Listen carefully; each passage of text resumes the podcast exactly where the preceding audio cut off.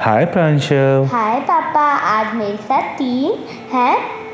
हैं? बहुत अच्छे अच्छे क्यूट टेडी बियर एक का नाम है स्नेकी एक का नाम है पग एक का नाम है जैको ये भी स्टोरी सुनेंगे क्या? हाँ।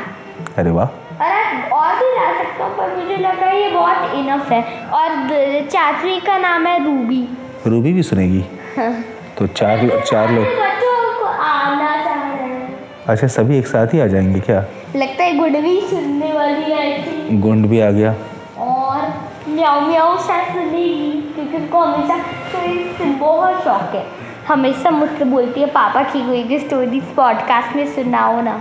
अच्छा ऐसा बोलती रहती है। म्याऊ इसकी तो सबकी गुड तो हमारे पास इस समय आठ एट लिसनर्स हो गए मेरे ख्याल से। नाइन बहुत ही बड़ा इसके हम गोद पर नहीं लिए छोटा भीम? हाँ। ओके तो प्रांशु आज हम ना रमेश बाबू की जो स्टोरी है स्टोरी है रमेश बाबू की जो कहानी है उसका फोर्थ पार्ट सुनने वाले हैं। बहुत मज़ेदार होगा आई थिंक अब लास्ट वाली कहानी में तुमको पता है कि रमेश बाबू और हवलदार बाबा ने इंसान का रूप धारण करके वो उस और र- और हमारा हवलदार बाबा तो एकदम ही बूढ़े। बूढ़े दर्द वाले शरीर में और। पर जब उनका शेर आया इतना तेज भागे फास्टर रनर से भी तेज। लाइक जैको बोलती है ये तो बहुत ही अच्छी चीज़ है। हमको और उन्होंने- तीनों पार्ट सुनने हैं पॉडकास्ट पर। फोर्थ पार्ट क्या होगा हमको नहीं पता क्योंकि हमने अभी तीन पार्ट नहीं सुन पाए क्योंकि तो तुम एक काम करो आज हम स्टोरी नहीं सुनते। आज तुम लोगों को तीन पार्ट पूरे सुनवा दो पॉडकास्ट पे फिर उसके बाद नहीं वो एक सेकंड में सुन लेते हैं फॉरवर्ड कर कर कर उनको याद हो जाते हैं एक सेकंड अच्छा रोबोटिक माइंड है उनका। हाँ इसके अभी उनको सारे चीज़ थर्ड पार्ट भी सुन चुके हैं। थर्ड पार्ट में ना बहुत ही मज़ा आई थी और सेकंड पार्ट में भी और फ़र्स्ट पार्ट में भी। तो आज हमारे फोर्थ पार्ट में हम क्या सुनने वाले हैं? पग रूबी और फिर ये म्याऊ और फिर ये हमारी शायरा शार की शायद आज अबसेंट हमारी लिस्ट पर स्नेकी नया आया है। ओके प्ले प्ले प्ले मैं रेडियो को जो प्ले करूँ। तो आ, अब उनके पास मक्खी में था। अब जब वो कैच कर लिया तो उन्होंने अंदर खोदना चालू किया। और खोदने के बाद उनको बहुत ही अंदर एक प्रकार के ताबूत के अंदर एक ताबूत मिला उनको बेसिकली उस ताबूत को जैसे ही दोनों छुए तो दोनों को बहुत ही तेज़ झटका लगे बहुत ही तेज़ झटका लगे। इलेक्ट्रिसिटी का शौक। तो उन्होंने बोला ये इलेक्ट्रिसिटी का शौक हमको क्यों लग रहा है ऐसा? मुझे लगता है मुझे तो नहीं पता हमें नहीं पता कि बिजली का झटका क्यों लग रहा है। पर ये तो बहुत ही गड़बड़ है हम तो इसको टच ही नहीं कर पाएँगे। मुझे लग रहा है कि जो वो जो पुराना गंदा तांत्रिक है उसका जो शरीर है वो इसी के अंदर होना चाहिए। तो हवलदार बाबा ने कहा "हम्म, हमें सबसे पहले कोई तरीका खोजना पड़ेगा जिससे हमको झटका ना लगे। तो बोले, क्या किया जाए? तो रमेश बाबू बोले बोले ये तो बहुत ही सिंपल सी बात है। हमें कोई इंसुलेटर लाना पड़ेगा और इंसुलेटर से हमको पकड़ना पड़ेगा, क्योंकि दुनिया में दो प्रकार की चीज़ें होती हैं। इलेक्ट्रिसिटी के मामले में एक होते हैं कंडक्टर्स दूसरे होते हैं इंसुलेटर्स कंडक्टर्स में इलेक्ट्रिसिटी पास करती है और इंसुलेटर्स में इलेक्ट्रिसिटी पास नहीं करती। हवलदार बोला, सच्ची? हाँ हाँ। जैसे आप, के जो स्विच बोर्ड होते हैं अगर वो कंडक्टर होते तो हर बार जब आप स्विच लग ऑन या ऑफ़ करते तो आपको इलेक्ट्रिसिटी का झटका लगता। ऑब्वियसली वो इंसुलेटर होते हैं। तो हम यहाँ पे स्विच बोर्ड कैसे लाएँगे? हवलदार बाबा आपने क्या अपना दिमाग रद्दी की दुकान में बेच दिया है? ये तो बहुत मज़ेदार है गुड केरी और जैको भी। हैं? हवलदार बाबा स्विच अगर ले भी आऊँगा मैं तो स्विच से इस ताबूत को कैसे उठाऊँगा? हमें कोई और चीज़ चाहिए। चाहिए होगा। हाँ किसी प्रकार की कोई ऐसी चीज़ चाहिए होगी जिससे हम पकड़ सकते हैं। बेटा तो तुम ही बताओ क्या करें? हम्म, या तो हमें मोटे प्लास्टिक वाले ग्लव्स मिल जाएँ जो कि हार्डवेयर की शॉप में होते हैं तो उससे जो है इलेक्ट्रिसिटी पास नहीं करेगी। या फिर हमको या फिर हमको कोई सूखा कपड़ा मिल जाए बट सूखा कपड़ा यहाँ पे शायद काम नहीं आएगा क्योंकि आसपास इतनी नमी है हो सकता है वो कपड़ा गीला हो जाए और हमको फिर से झटका लगने लग जाए। तो हवलदार बाबा ने कहा, क्या करा जाए? बोले, बाबा, एक काम करते हैं, आपन चल के ना किसी हार्डवेयर स्टोर से, जैसे हम लोगों ने रस्सी निकाली थी, वैसे चल के ग्लव्स लेके आ जाते हैं बगल के शहर से। अब अब जैसे ही हवलदार बाबा ने ये सुना तो उनको अपनी जो सुताई हुई थी, वो याद आ गई एक एक हड्डी का दर्द। बेटे, काम कर, तू चला जा। अब मेरी दोबारा जाने की हिम्मत नहीं है। नहीं नहीं, ऐसा कैसे हवलदार बाबा? तू पक्का लेके पहले भाग जाएगा और फिर मैं मार खाऊँगा। मैं ऐसा नहीं करने वाला। तो उन्होंने बोला, नहीं नहीं, ऐसा क्यों करूँगा मैं? मैं पक्का आपके साथ में जाऊँगा और मैं इस बार आप पहले भागिएगा और मैं बाद में आऊँगा। तो बोला हाँ अच्छा आइडिया लो। उनको आइडिया अच्छा लग गया कि अब मैं लेके भागूँगा तो भाई, पहले आप लेके भागो, चाहे वो लेके भागे। धीमे तो हवलदार बाबा ही भागेंगे ना, क्योंकि शरीर तो उनका पकड़े तो वही जाएँगे। बट हवलदार बाबा का दिमाग मतलब सच में पता नहीं, चल ही नहीं रहा था उनका। गए। हार्डवेयर की दुकान दिखी। हार्डवेयर की दुकान से उन्होंने खट्ट से ऐसे लिया भागने की कोशिश करने लगे। प्रांशु दस कदम भी नहीं चले होंगे। दस कदम one two three four five six seven eight Ramesh Babu को तो कोई टेंशन ही नहीं क्योंकि उन्होंने कुछ पकड़ा था ही नहीं तो उनको भागने की क्या ज़रूरत थी? वो तो बड़े आराम से वहाँ पे खड़े थे।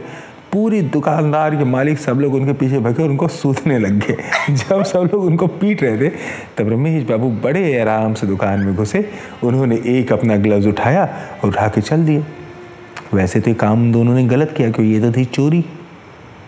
किसी से बिना पूछे उसका सामान उठाना तो चोरी होती है ना? और इन्होंने काम गलत किया और गलत काम की सज़ा तो ज़रूर मिलती है। पता नहीं इनको क्या सज़ा मिलेगी। पर मुझे लगता है कि अगर इस गलत काम से कोई हो सकता है बहुत बड़ा उद्देश्य सिद्ध हुआ हो तो गलत काम छोटा है। हो सकता है भगवान उनको माफ़ कर दें। हमको नहीं पता क्या होता है आगे है कि नहीं। आपको पता है। मुझे तो पता है। अब वहाँ पे हवलदार बाबा तो बहुत ही इंटरेस्टिंग है जैको बोल दिया हवलदार बाबा वहाँ पिट रहे थे। था था था था था था था था था रमेश बाबू उसको लेके आ रहे थे।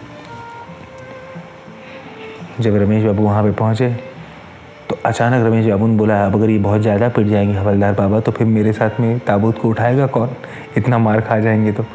तो रमेश बाबू गए, रमेश बाबू ने कहा, अरे अरे प्लीज़ इनको मत मारो, ये मेरे पिताजी हैं। चोर पापा हैं तुम्हारे, चोर। नहीं नहीं, मैं इनके लिए आपसे माफ़ी चाहता हूँ, ये अपना दिमाग खो गए हैं। इनको ग्लव्स की क्या ज़रूरत? ऐसे ही ये कर रहे हैं। प्लीज़ इनको माफ़ कर दीजिए प्लीज़ ऐसा कहा उनको।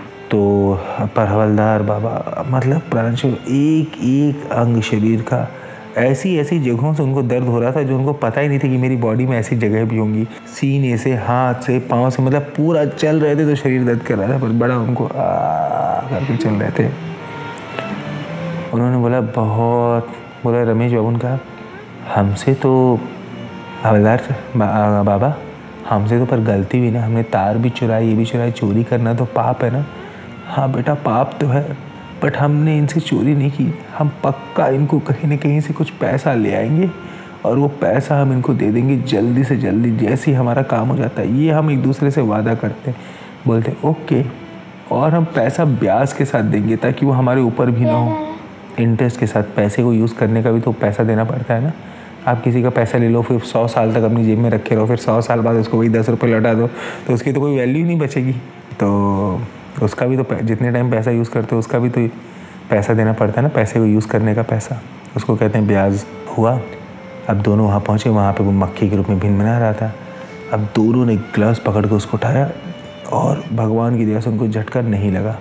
तो जब वो ऊपर लेके आए तो रमेश बाबू ने कहा, बट हवलदार बाबा, इस चीज़ से कि ग्लव से हमको झटका नहीं लगा, एक बात तो सिद्ध हो जाती है। बोले, क्या? बोले, ये जो इलेक्ट्रिसिटी है, ये ह्यूमन इलेक्ट्रिसिटी है कोई मैजिकल इलेक्ट्रिसिटी नहीं है। ये इंसानों के लिए बनाई गई है। अदरवाइज़ अगर ये मैजिकल इलेक्ट्रिसिटी होती है तो ग्लव्स के बावजूद हमको लगती।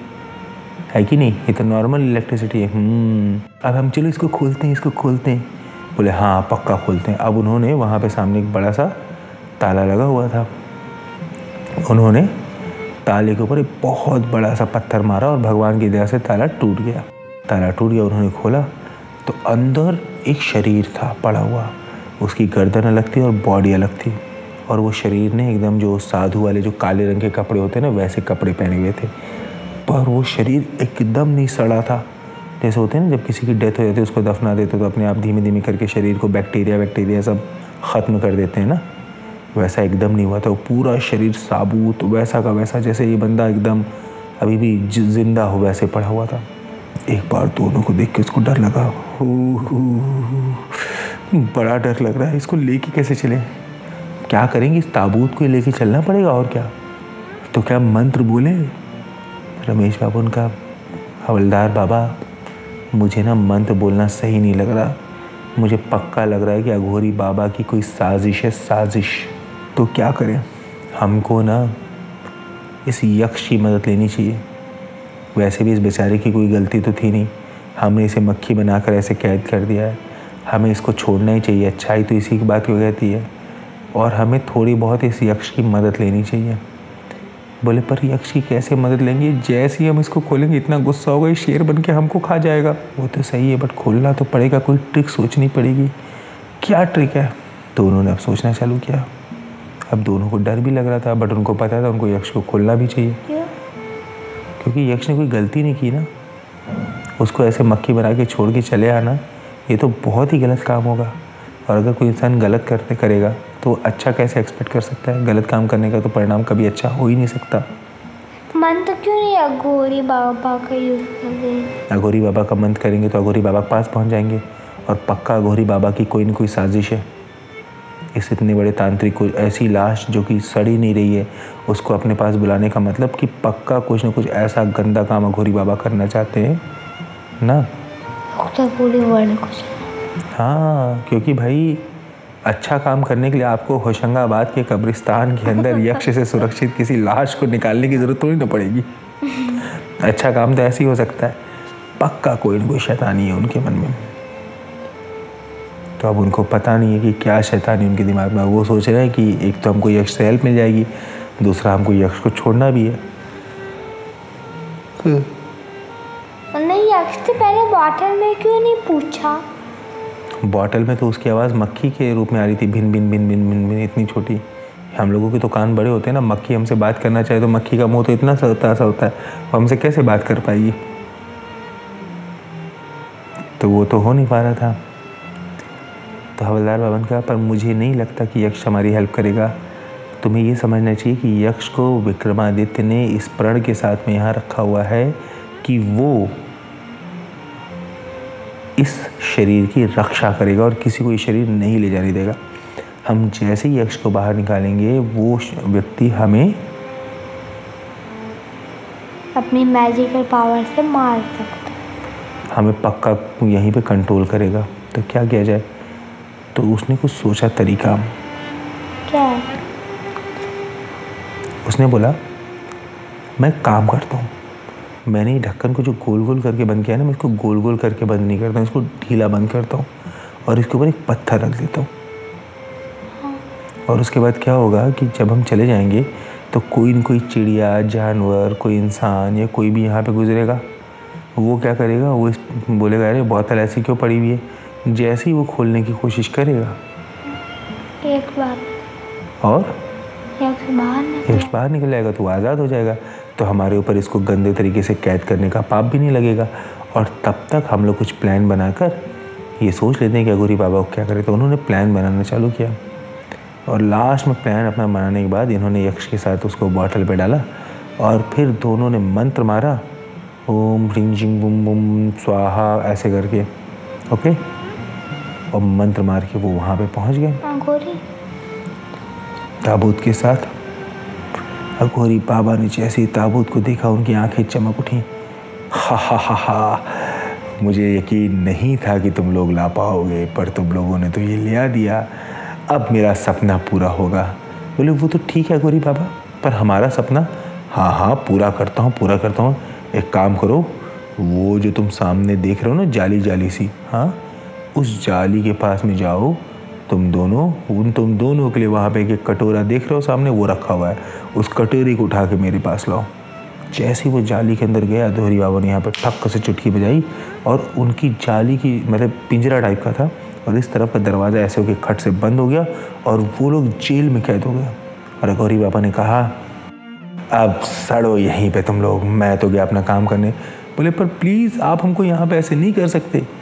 मैंने इस जेल के चारों तरफ़ एक तंत्र यान बना के रखा है जिससे कोई भी आत्मा बाहर नहीं निकल सकती। तो प्लीज़ आप ऐसा मत करिए प्लीज़ हमारे आप अपनी वादा तो पूरा करिए, अपनी ज़बान तो पूरी कीजिए, कुछ करिए तो। ज़बान, वादे की क्या वैल्यू होती है? प्रॉमिस क्या होता है? हम जैसे महान लोग जो बड़े काम करना चाहते हैं, हमारे लिए वादे की कोई वैल्यू नहीं होती। और ये तो उसने बहुत गलत बात कही। क्योंकि भाई, दुनिया में अगर वादे की वैल्यू नहीं है तो तब तो किसी भी चीज़ की वैल्यू नहीं है। दुनिया में वैल्यू ही बात की होती है। आपने जो कहा है आपको करना चाहिए। अदरवाइज़ कोई आप पे ट्रस्ट कैसे कर पाएगा? हाँ ये तो बहुत बुरी बात है। इसके लिए मैंने तो अपनी कान बंद कर लिया। पर अघोरी बाबा को रमेश बाबू और हवलदार बाबा का प्लान तो पता नहीं था। उनको अघोरी बाबा पे एकदम विश्वास नहीं था। तो अघोरी बाबा ने जैसे ही अपना ताबूत खुशी के मारे खोला उसके अंदर एक डमी जोकर का करते हुए पड़ा था। बॉडी थी ही नहीं उसमें। बॉडी इधर थी? बॉडी उन लोगों ने चुपके से कब्रिस्तान के दूसरे साइड एक पीपल के दूसरे पेड़ के नीचे दफना के आ गए थे मिट्टी में। मज़ाक किया तुम लोगों ने मेरे साथ। मज़ाक किया तुम्हारी इतनी हिम्मत। तेरा मनीष बाबू ने कहा अगोरी बाबा मज़ाक तो आपने भी किया।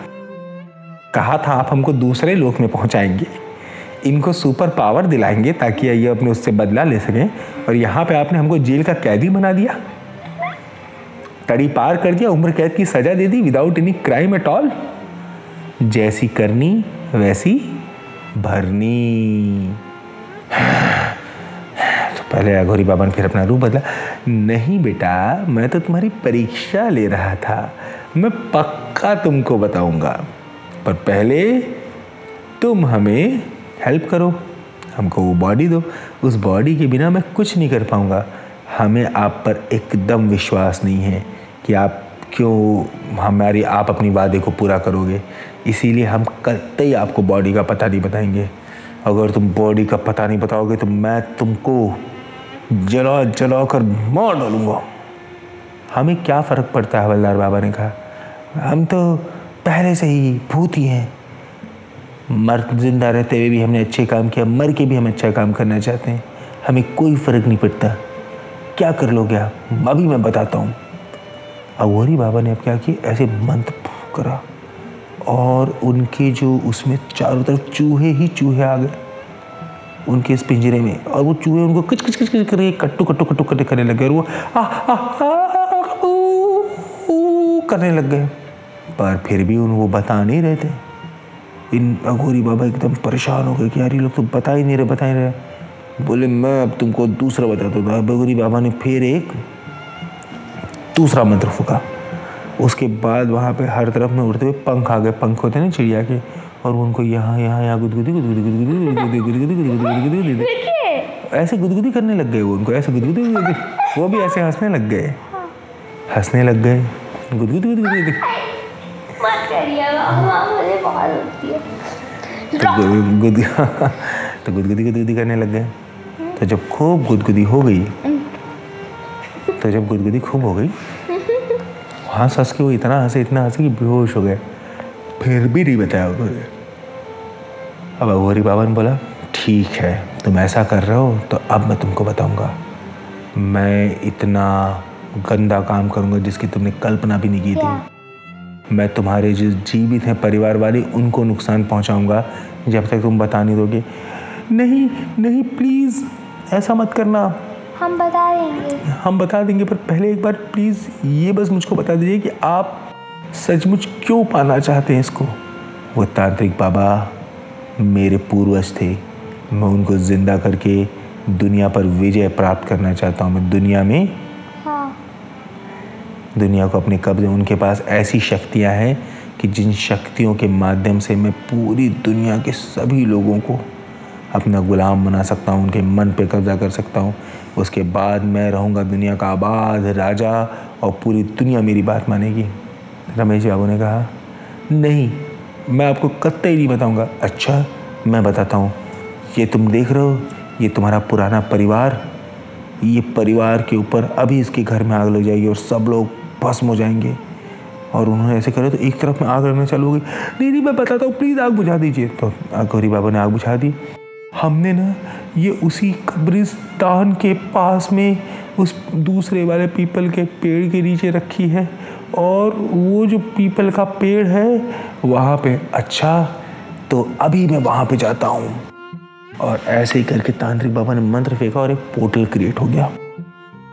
और पोर्टल में उस तरफ़ कब्रिस्तान दिख रहा है। और इस तरफ़ गुजरात।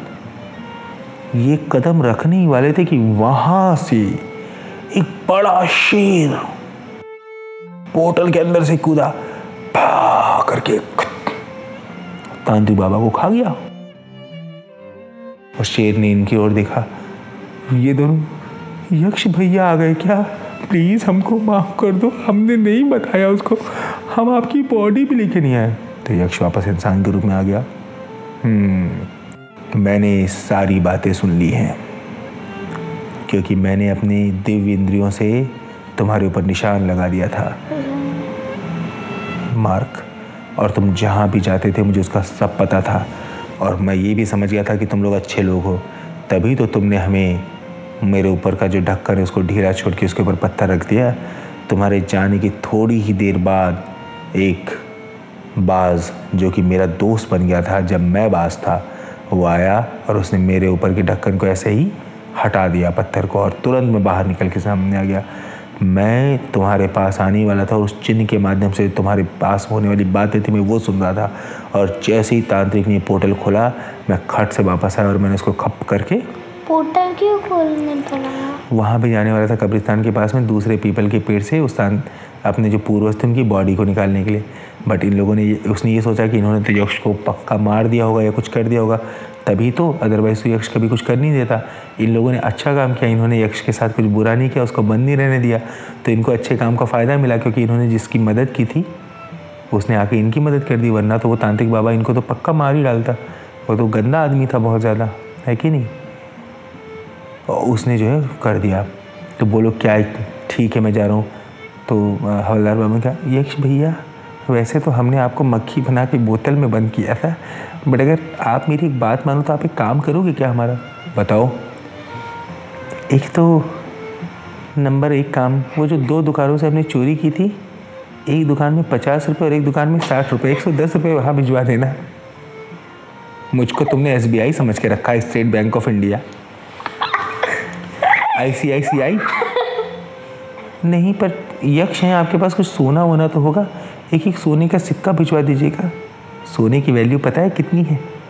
छोटा सिक्का भिजवा दीजिएगा चलो ठीक है। और और दूसरे ने बोला मैं जो है ना दूसरे लोक में जाना चाहता हूँ और हवलदार भवन का और मैं चाहता हूँ कि मेरा वो जो अपराधी है ना उससे मैं बदला ले सकूँ। कौन अपराधी जिसने हवलदार बाबा को गोली से मार दिया था। तो यक्ष ने कहा देखो आप भूत हो आपका असली जीवन दूसरे लोक में है। रही बात उस अपराधी की, उसको अपने किए की सज़ा ज़रूर मिलेगी और मैं सुनिश्चित करूँगा उसको उसकी सज़ा मिले। तो अब आप एक काम करो, आप चिंता मत करो। और रही बात तुम्हारी, तुम दूसरे लोक में जाना चाहते हो? तुम्हारे पीछे कहानी है, जिसके कारण तुम दूसरे लोक में नहीं जा पा रहे हो। तुम्हारी जो मौत है, वो तुम्हारी चपरासी की गलती के कारण हो गई थी। तुम्हारे तुम्हारे घर में खाना बनाने के लिए एक बंदा आया करता था, वो बंदा भोपाल का रहने वाला था। उस बंदे ने क्या किया कि एक दिन वो आधी नींद में आया था और उसने पास में जो चूहे मारने की दवा थी, वो गलती से तुम्हारी चाय के अंदर उस, उसी टाइप की बोतल में रहती थी जिस बोतल में तुम्हारे यहाँ पे विनेगर रहता था। और उसने जिस दिन तुमको बहुत स्वाद नहीं आया था, चाउमीन खाने का याद करो याद करो, उसने विनेगर की जगह चूहे मारने की दवा डाल दी थी उसमें। और वो जो चूहे मारने की दवा थी, उसको खाकर तुम्हारी मौत हो गई। चूँकि तुम्हें तुम्हारी मृत्यु का कारण नहीं पता था, इसीलिए तुम्हारी आत्मा यहाँ पे भटक रही थी, क्योंकि तुम्हारे हृदय में बहुत सारी इच्छाएँ थी। अब तुम एक काम करो, तुम उस नौकर को अपने मन से क्षमा करो और ईश्वर का नाम लो। जैसे ही तुम ईश्वर का नाम लोगे, वैसे ही तुम दूसरे लोग में पहुँच जाओगे। तो रमेश बाबू ने तुरंत जो ऐसे किया और ईश्वर का नाम लिया। ओम नमो भगवते वासुदेवाय नमः। और अचानक आसमान से एक प्रकाश की किरण आई वो उनके ऊपर लगी। वो जो शरीर उन्होंने यहाँ पे पाया था वो गायब हो गया और उनकी आत्मा हवा में उड़ते उड़ते उड़ते उड़ते दूसरे लोक में चली गई। और हवलदार बाबा ने भी मन में ऐसे उस अपराधी के लिए जो है छोड़ा और अपने आप को माफ़ करके बोला ओम नमो भगवते वासुदेवाय नमः। ओम नमः शिवाय तो वैसे ही उनके साथ भी हुआ और उनकी भी आत्मा दूसरे लोगों से तो ऐसा क्यों नहीं करते? सब लोगों को पता नहीं होता ना उनके कारण यहाँ पे तो यक्ष ने हेल्प की तो उनको पता चला ना कारण। और सब लोग ऊपर जाना भी नहीं चाहते कुछ गंदे भूत भी होते हैं। वो क्या करते हैं? वो दूसरों को परेशान करने में उनको मज़ा आती है। ऊपर जाने में नहीं? कई लोगों को परिवर्तन अच्छा नहीं लगता ना बदलाव। उनको लगता है चीज़ें क्यों बदल गई? जबकि हमको समझना पड़ता है कि जीवन का नियम है बदलना चीज़ें बदलती ही रहती हैं। वही अच्छी बात है। तो अब यक्ष गया। होशंगाबाद, मार्केट वाला अपना जो चिल्लर का डब्बा है, उसको खोल के देख रहा था, गिर रहा था, सिक्के। वन टू थ्री अचानक उसने देखा, बड़ा गोल्डन कलर का डब्बा है। उसने बोला, यार आरबीआई ने तो ऐसा सिक्का कभी निकाला ही नहीं रिज़र्व बैंक ऑफ़ इंडिया ने। ये कौन सा अलग सा सिक्का है? अपने पापा को दिखाया, बोला, बेटा, ये तो सोना है, क्या कह रहे हैं? सोना? और दोनों दुकानों में जहाँ पे रस्सी चुराई गई थी और जहाँ पे वो चुराया गया था, उन दोनों के चिल्लर बॉक्स में सोने का उनको सिक्का मिला। तो चोरी का पाप भी हट गया दोनों लोगों का। और इसी के साथ सब लोग खुशी खुशी रहने लग गए। और यक्ष ने वापस उस शरीर को उसी ताबूत में डाल के उसी पीपल के पेड़ के नीचे डाल दिया और फिर से अपनी बोरिंग ज़िंदगी चालू कर दी। पर अच्छी बात क्या था कि उसने बहुत ही औसम एडवेंचर किया था। ये वाला। और रमेश बाबू के भूत को मुक्ति मिल गई हवलदार बाबा के साथ। कहानी खत्म। पैसा हजम। चलो गुड नाइट कर दें सबको। Good night good night